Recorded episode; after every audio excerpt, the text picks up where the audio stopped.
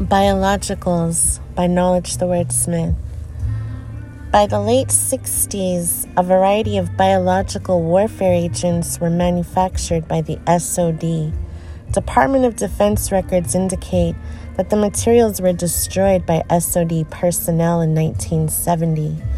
Except for 11 grams in small medical bottles of shellfish toxin, plus 11 milligrams of cobra venom for sure meant to do people in, all destroyed supposedly. But Karamessines did something diabolical.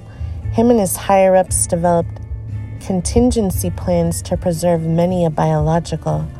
The list included biological toxins, several kinds of deadly bacteria, lethal viruses, including Venezuelan equine encephalomyelitis virus and the smallpox virus variola.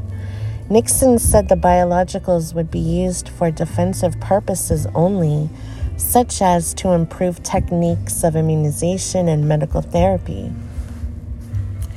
184 medical researchers received toxins from Fort Detrick. How many contributed to a medically made epidemic?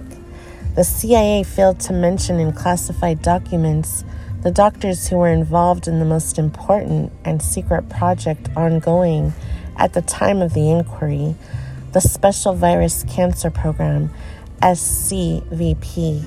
This should make you think.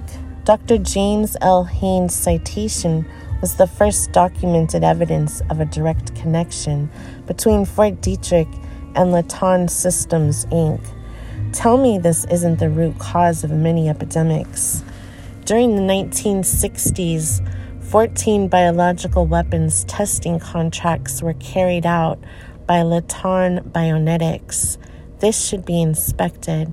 The CIA, along with the SOD, was interested in studying the effects of contaminating the water supply of a government office building to see how far and fast the viruses would spread and how many people would be infected.